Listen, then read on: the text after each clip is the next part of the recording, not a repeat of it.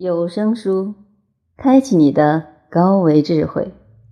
刘峰著《新能源教定》第二部分第二篇：老年人心灵关怀。一、生命、死亡以及临终关怀的本质。在三维空间里面，我们所理解的生命是从生到死的过程。一切事物有开始，有结束，有它整个过程的成、住、坏、空。科学的逻辑来讲，实际上我们的生命是一个在整个宇宙空间的投影关系。根据宇宙空间的投影关系，低维事物是高维的投影，高维是低维的投影源。我们生命的来龙去脉，一定是从高维投影到三维空间的，所以。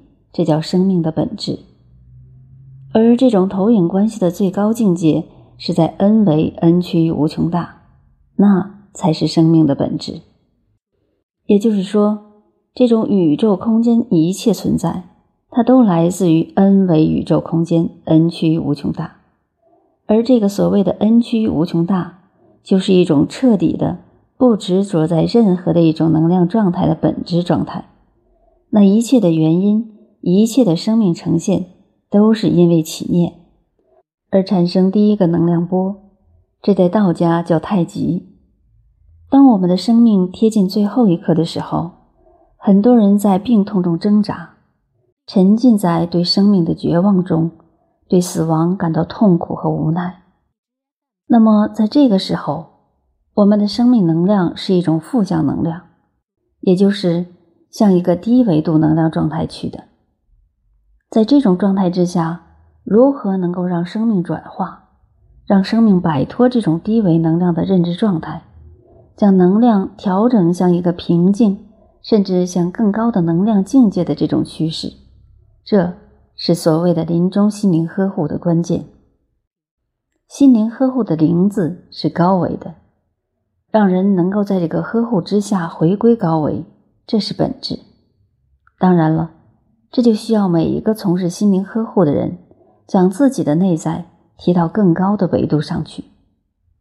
所以，我们从事老人临终关怀或者老人心灵呵护这件事情，根本的意义在于我们每个参与者自己内在的提升。因为外部的一切，包括每位老人，都是我们内在投影出来的像。我们内在的对生物的领悟、恐惧。或者对生命死亡的无奈，会让我们投影出老人的生命现象。而当我们自己内在祥和、充满了爱、充满了高维正能量的时候，我们就会看到老人的转化。